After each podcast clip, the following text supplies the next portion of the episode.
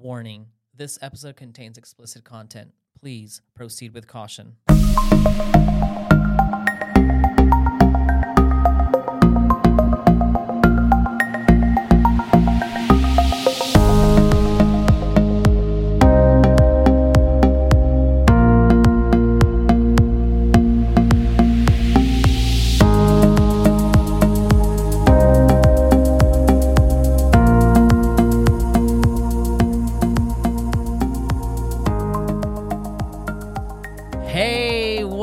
Up, and welcome to another episode of Whiskey Sex Talk. We are your hosts, Romeo.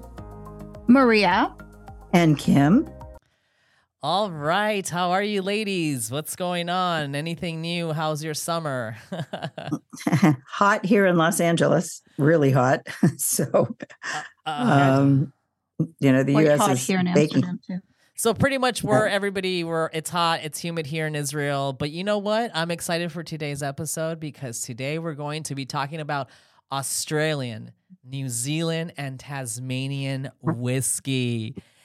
I don't know anything about these whiskeys, just much like I didn't know much about Canadian Mhm. whiskeys. So Kim, please can you tell us a little bit about the history of whiskey in Australia? Sure, it's uh, well, it's it's uh, a kind of a long history. I mean, there was um, there was illegal distilling, uh, you know, which kind of began, uh, you know, in the early or in the late 18th century, uh, or 19th century, and then um, there was and and there was a couple of big distilleries in the beginning. Uh, there was uh, Warrenheip and there was a Federal Distillery, and those were both pretty large commercial distilleries. Uh, but then things changed in the 1930s, and um, uh, distillers, uh, the Distillers Company of Edinburgh came in, and they kind of took over, you know, one of the distilleries, and you know, really started, you know, building things up and then Gilbey's of London, which is you know probably maybe uh, famous to people as Gilbey's gin, uh, but they came in and also started buying up distilleries, uh, and the distillers. Um, the Distil- distillers company of Edinburgh is has has become Diageo, which, which is one of the largest whiskey you know companies in the world, spirits company in the world. So what these um, outside international companies were doing is they were really dominating the whiskey market, the whiskey distilling market uh, in Australia. And they were using uh, kind of tax laws and, you know, kind of trade favoritism to produce uh, really low quality uh, grain whiskeys uh, for, and then they would, and they bring in, uh, they bring in materials from England and they would just you know produce there. And but they so what happened is Australian whiskey got a reputation for being really bad whiskey. They were making just kind of low quality grain whiskey and uh you know they so that was going on for you know 1930 until about 1980 and then uh you know and then things started to change in the in the 1990s so basically what happened then is uh, a man named uh, well Tas- tasmanian whiskey was also you know so it's very interesting in in australia. There are there's australian whiskey which is considered kind of the main you know the the main large island of australia the continent. Then there's tasmania which is an island off of Australia Mhm. and is you know the, the you know where many many great whiskeys are made because the climate and the water is really pure and and then there's New Zealand whiskey. So they're all kind of separate and they all have kind of separate histories. So for a long time as I mentioned Australian whiskey was just really kind of bad quality. But so then separately over in Tasmania um, whiskey distilling had begun. Oh, you, you know, illegal distilling, but it you know wasn't really. Uh, it wasn't really highly regulated, so it was kind of illegal distilling. Was you know just kind of let go for like late 19th century, and then um, the governor uh, Macquarie decided, you know, he realized, well, let's legalize it because it will stimulate grain production. And, you know, grain was a big deal in Tasmania. It's, you know, great for growing. The water's pure. The temperatures are great. And um, also would produce some tax revenue. And so this was, uh, you know, it was so only for about 12 years was, was the whiskey industry in Tasmania flourishing and then uh, the another uh, um, governor, John Franklin, who was kind of later became kind of infamous for leading the you know ill-fated Northwest Passage, and you know the, the, the ships disappeared, et cetera. Anyway, he was a governor then. His wife, Lady Jane Franklin, uh, was a very erudite, very cultured, very well educated woman. She was an early explorer of of Australia and Tasmania, and she was a patroness of the arts and very cultured and a philanthropist.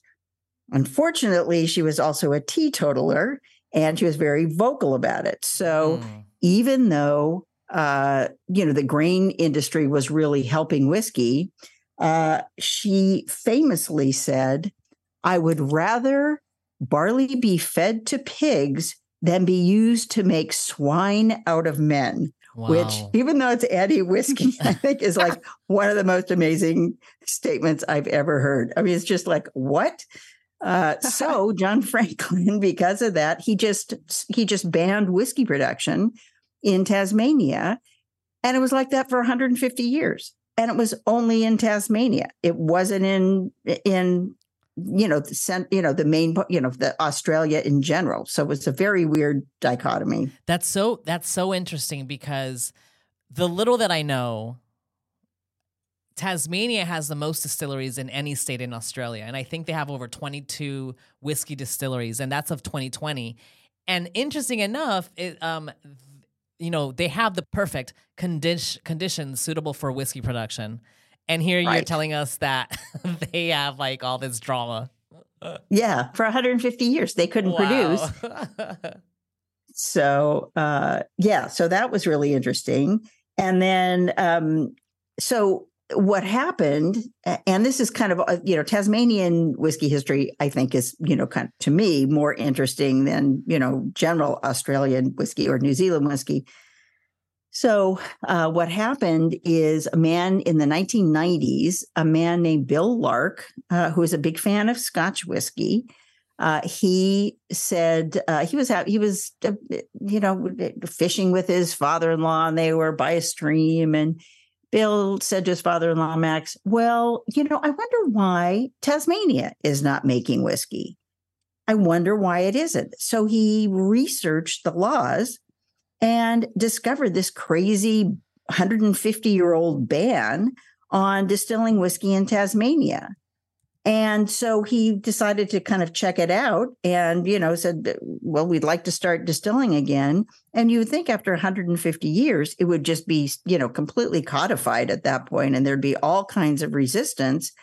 But he said, uh, you know, as he put it, he pushed on an open door. I mean, there was no resistance it had just been that way for decades and decades, mm-hmm. uh, over a century.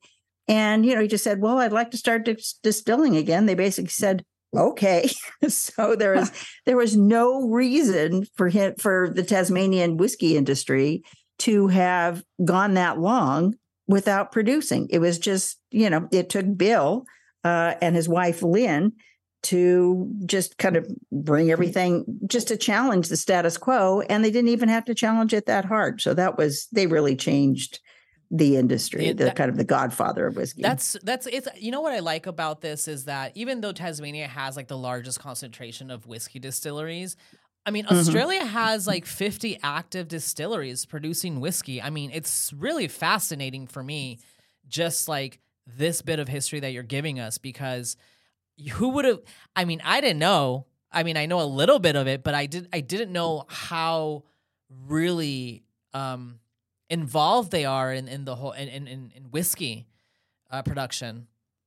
Yeah, it's it's you know the climate is so perfect for it, and uh, you know they're they're obviously uh, you know a little bit uh, they're they're they have a different production from obviously from Scotch uh, and you know or Canadian or bourbon, but it is very similar to the uh, to Scotch whiskey. It's probably the closest to Scotch whiskey of any other type of whiskey.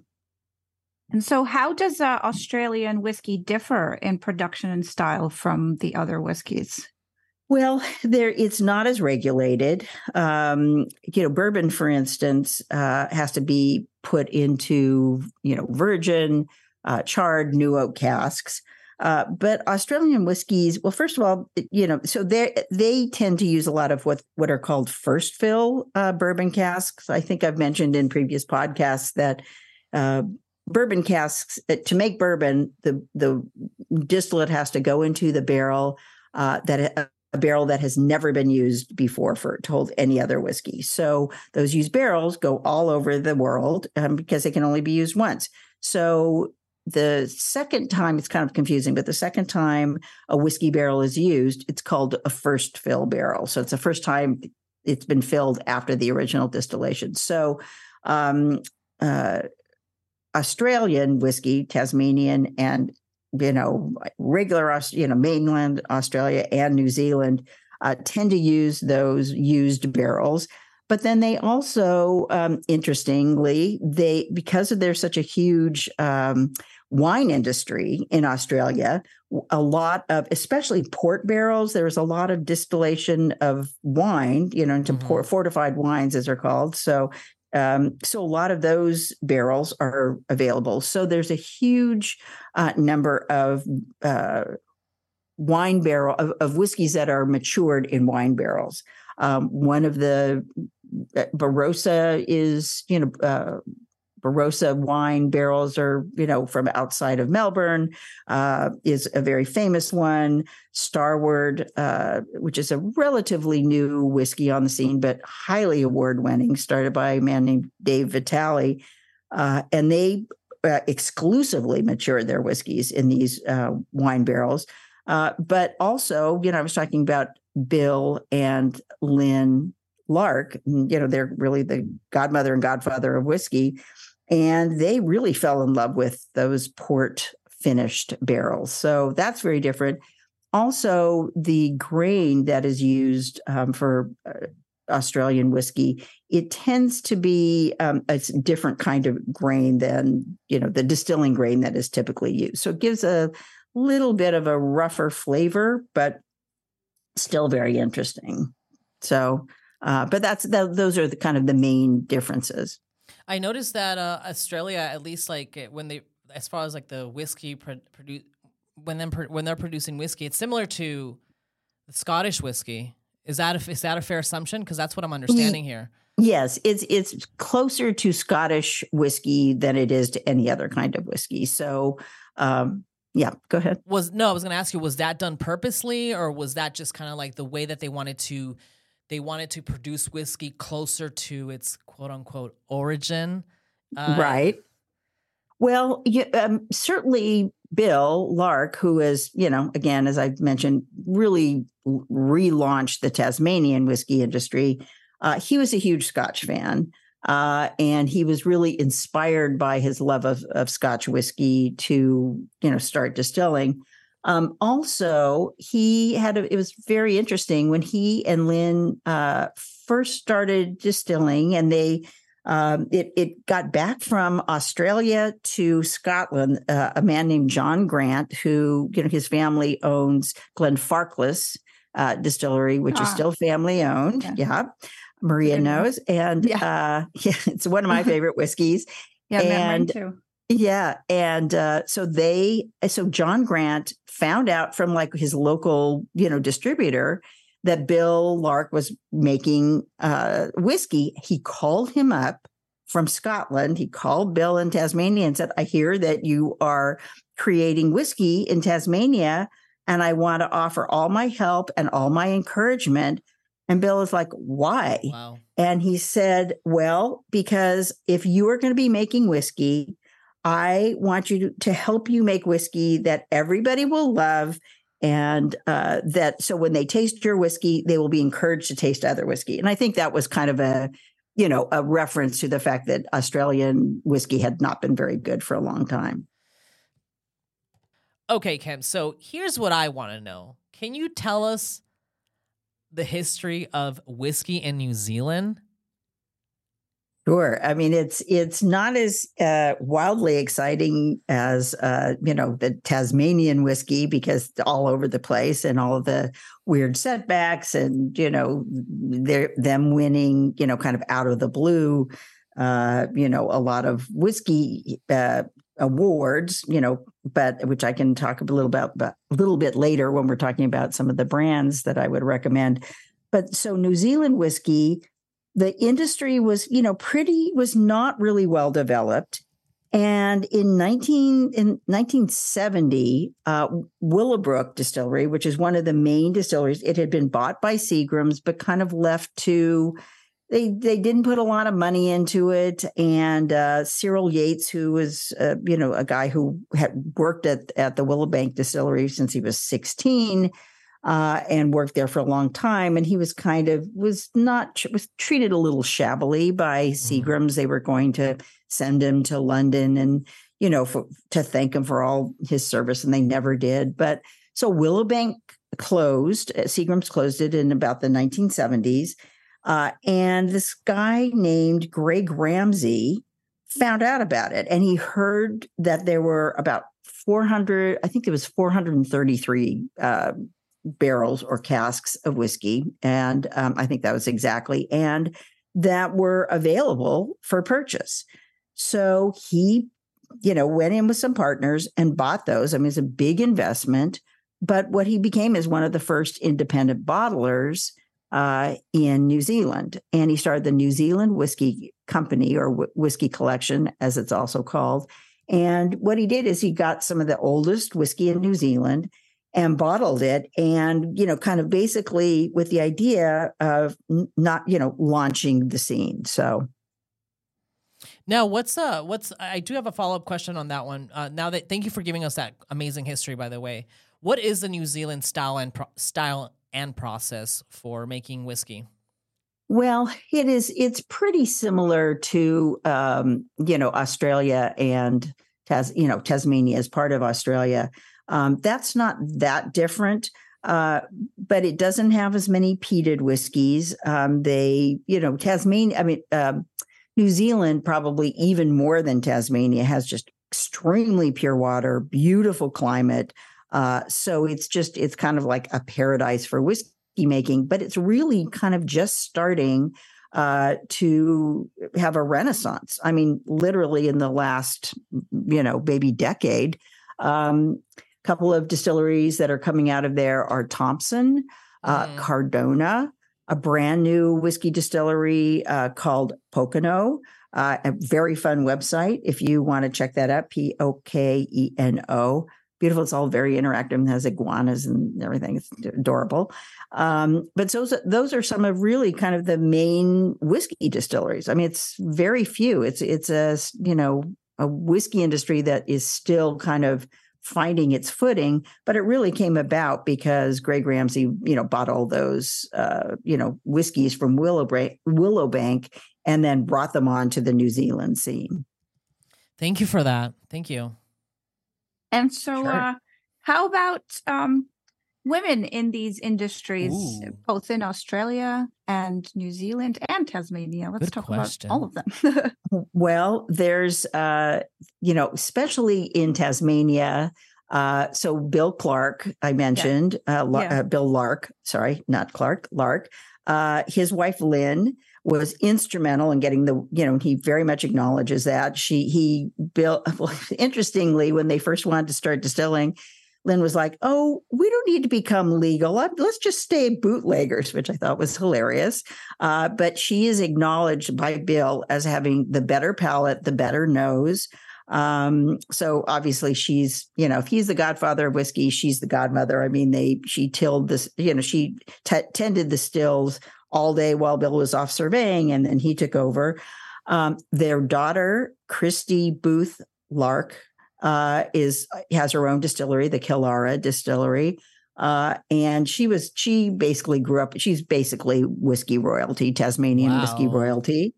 You know, she's the she's not only Killara Distillery is not only one of the few women owned and operated distilleries in the world, but she is the first second generation distiller in in Australia.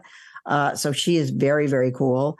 Uh, you know, heads up all kinds of organizations for you know promoting. Um, the you know uh, emergence of, of women distillers um there sullivan's cove which is a very famous whiskey they they kind of put whiskey uh, distilling on the map because they won a um, gold medal of you know in 2014 they won world not more than gold medal they won world whiskey of the year which really put uh, you know on the tasmanian whiskey on the map and australian whiskey and their uh, distiller blender is a woman, and then a woman uh, named um, on here.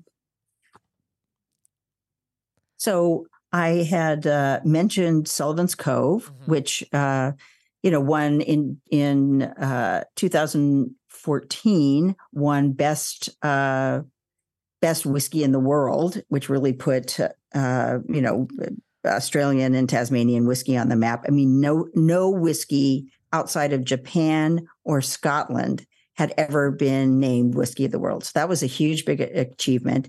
And their um, distiller and blender is a woman named Carly Dyer at Sullivan's. Uh, uh, I'm sorry, Heather Tillott is at is the head distiller at Sullivan's Cove, and a woman named Carly Dyer is a distiller and blender at Starward Whiskey. I'd mentioned Starward before.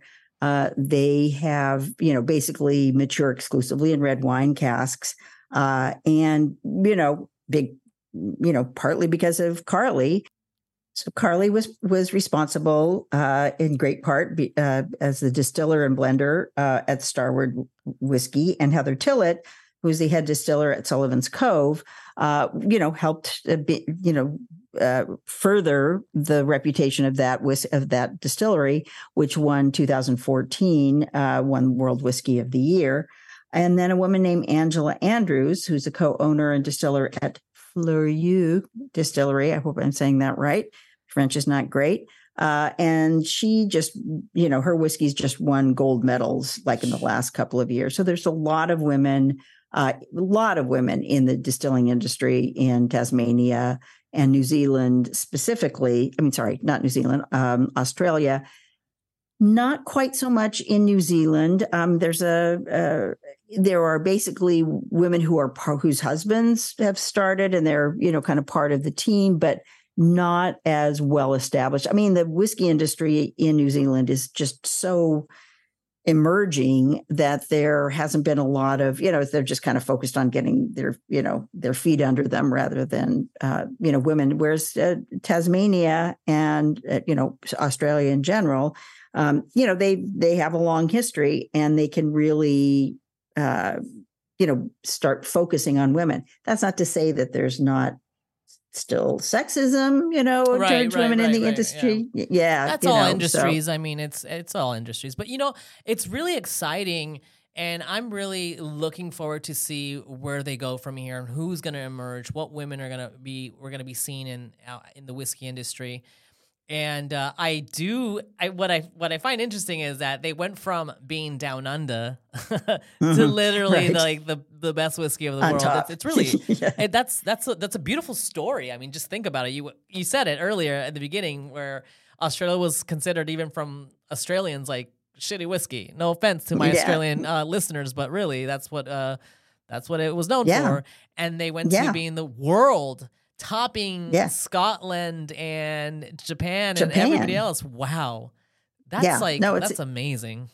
Yeah, it is amazing. It's um and you know, it's it's just all to really to uh Bill Lark ch- saying I wonder why there hasn't been whiskey made and challenging the status quo. And that's really all it took, you know, to kind of right. help launch the whiskey industry because Tasmania is you know, I mean, there's a lot of whiskeys on in Australia proper. I think I'd mentioned Starward uh, being a, a major one, but Tasmania really kind of helped reshape the the landscape.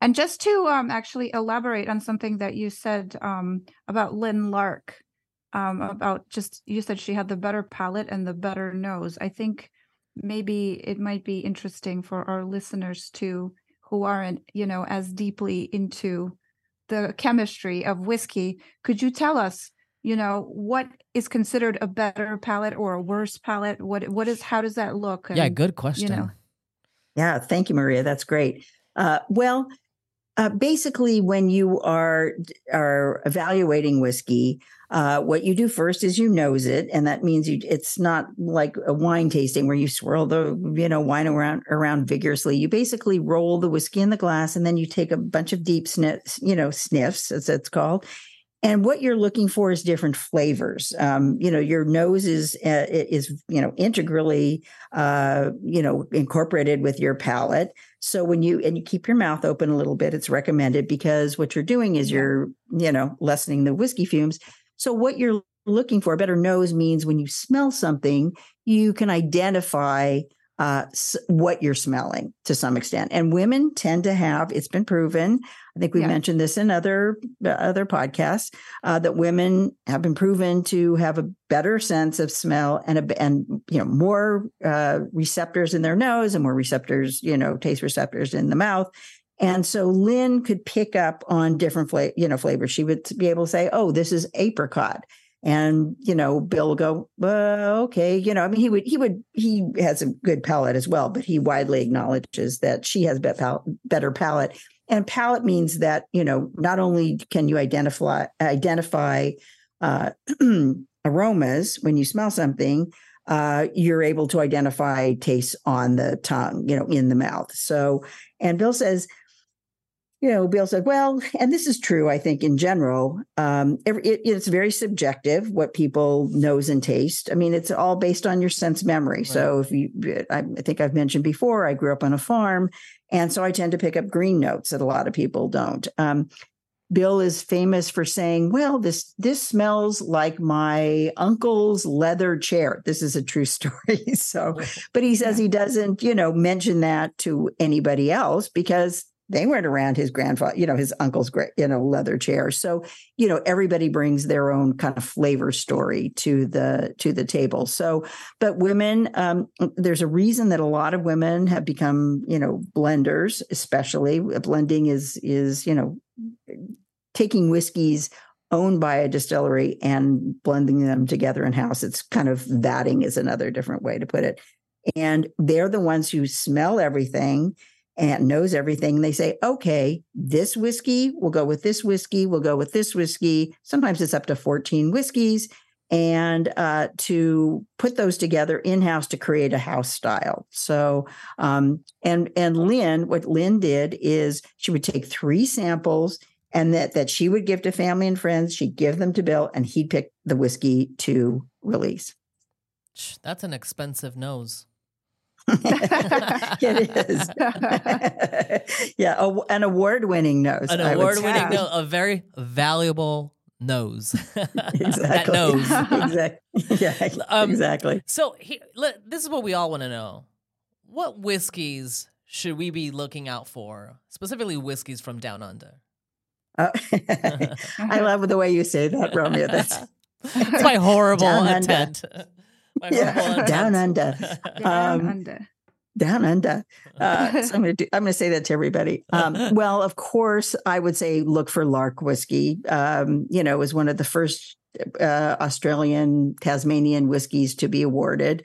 Um, and they just celebrated their 30th anniversary last year. So uh, if you can find a bottle of that, uh, I would pick it up and you can afford it uh, interesting story. Uh, John Grant from Glenfarclas found a, bottle that uh, was put down uh, into the barrel the same year that he called up uh, Bill Lark and encouraged him. So if you can find the 28 year, it's got a picture of both of them on the label. So that's oh, very sweet. Very, nice. Yeah, expensive, yeah. expensive but sweet. Sullivan's Cove. I'd mentioned earlier, which won the you know first uh, World Whiskey of the Year they continued to produce uh, award winning whiskeys. I mean, just awards year after year after year. Um, Hellyer's, H E L L Y E R S Road, Hellyer's Road, uh, is also kind of a legacy brand. Um, they were producing from, since like the 19th century, and it was basically a bunch of dairy farmers who wanted to use their grain uh, for some, you know, they didn't want it to go bad. So they started distilling and then they got an infusion of money. So um, they're a legacy brand. Uh, I've mentioned Starward, uh, which does a lot of uh, mature, all of their maturing basically in uh, wine barrels. They are amazing. They have won tons. And I think the last year, 2022, they won more uh, awards than any other distillery at uh, I think it was the World Whiskey Award. So they were they're amazing. I mean, I'm a huge fan. They're very accessible whiskeys.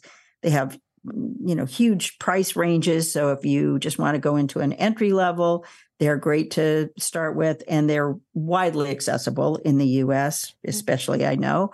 Um, and then, you know, some of the smaller whiskeys like Killara, I was talking about Kristy Booth Lark, you know, who the second generation distiller, mm-hmm. a little harder to find. Um, if you can Pokeno, which is that New Zealand whiskey I had mentioned, that's kind of new to the scene, but um, that is those are relatively available. That's that's uh, but that's gotten a lot of money behind it, Pokeno. Uh, so I would check that out. Uh, and you know, Thomson and Card- Cardrona are uh, both the are New Zealand whiskeys that I think are relatively accessible. You know, it's hard to know. I know we have a, an international audience, so I'm not sure. I can only speak to uh, oh, you know whiskeys that I know. We have a we have a good following in Australia, just so you know. oh, good. Oh, yeah, yeah, yeah, Well, I'm I'm I'm preaching to the converted there. Uh, you know. but you know, I, I before um, I do want to ask you. You mentioned all these amazing whiskeys from uh, down under, and I what I wanted to know are these single, blended? Um, what are we looking at? Um, generally speaking, they tend to be single malt. Uh, there's, you know, there was that history of, yes, you know, whiskey yeah. being produced for, for, you know, okay. for bad blended whiskey. So they tend to be single malts. Okay. Um, Thank you yeah, there, there is, yeah, it's, it's, it, it's kind of the preferred style. And i think also even though there's obviously there's blended scotch was a big thing for a long period of time bill lark you know godfather of whiskey he fell in love with single malt scotch. So that's kind of has dominated because of in, his influence over 30 years. It's kind of dominated the whiskey industry and what they make. Cool. No any other whiskey brands you want to mention as well? Or you uh? Well um I would say, you know, I, I'm hoping that Killara uh, will uh, you know kind of be available for you know for purchase. I think um, Kristy uh, is still those barrels are are still being laid down as and maturing, but I want whiskey from the uh, second, first, second generation distiller. so, yeah. And uh, you know, she was. I, I, I just love her story. I mean, you know, when she would, uh, as a kid, she you know she uh, spent tons of time at the distillery did everything at the distillery but as a kid uh, one of the other things that lynn and bill did is they brought peat to Tasmanian whiskey. Mm-hmm. And I think I've mentioned before that's like yep. a smoky whiskey. Well, that's and great. that's reason for me to try because I love Yes, exactly. Me too, Maria. Um, and they discovered this is interesting. They discovered that the central highlands of Tasmania have peat bogs that are very eh, similar to the central uh, highlands of Scotland, which wow. and both produce oh, kind now of. I'm definitely on board. I know, I know, me too. And they, you know, unlike a lot of people go, oh, smoky whiskey, gross. You know, a lot of people are thinking of oh, Islay whiskey, which, you know, I yeah, I love it, but you know, there's a, a lot of iodine. But these central, these Highland uh, peat it's kind of more floral, more plant based. It's not as much, mm-hmm. you know, um, yeah. So anyway, but Kristy, as a kid, used to go with her family and dig up uh, the uh, the peat with her family, and they take it home in trash bags. So she started from a very early age. So that's that's beautiful. Listen, Kim, thank you so much for walking us through Australia, New Zealand, Tasmania whiskeys. Uh, it's it's fascinating. And as uh, usual, we learned a ton. Yeah. oh, thank you. Well, you know, I love your guys' questions and you know, it's always so much fun to to do this with, you know, every Wednesday or when we record. I know it's not when we're released, but uh, uh highlight of my week, certainly. It's for all of us who are into whiskeys. It's really a good, a good. It's good topics. All right, ladies and gentlemen, that is it for today. We are your host, Romeo. Your co host, Maria. And your co host, Kim. Till next time.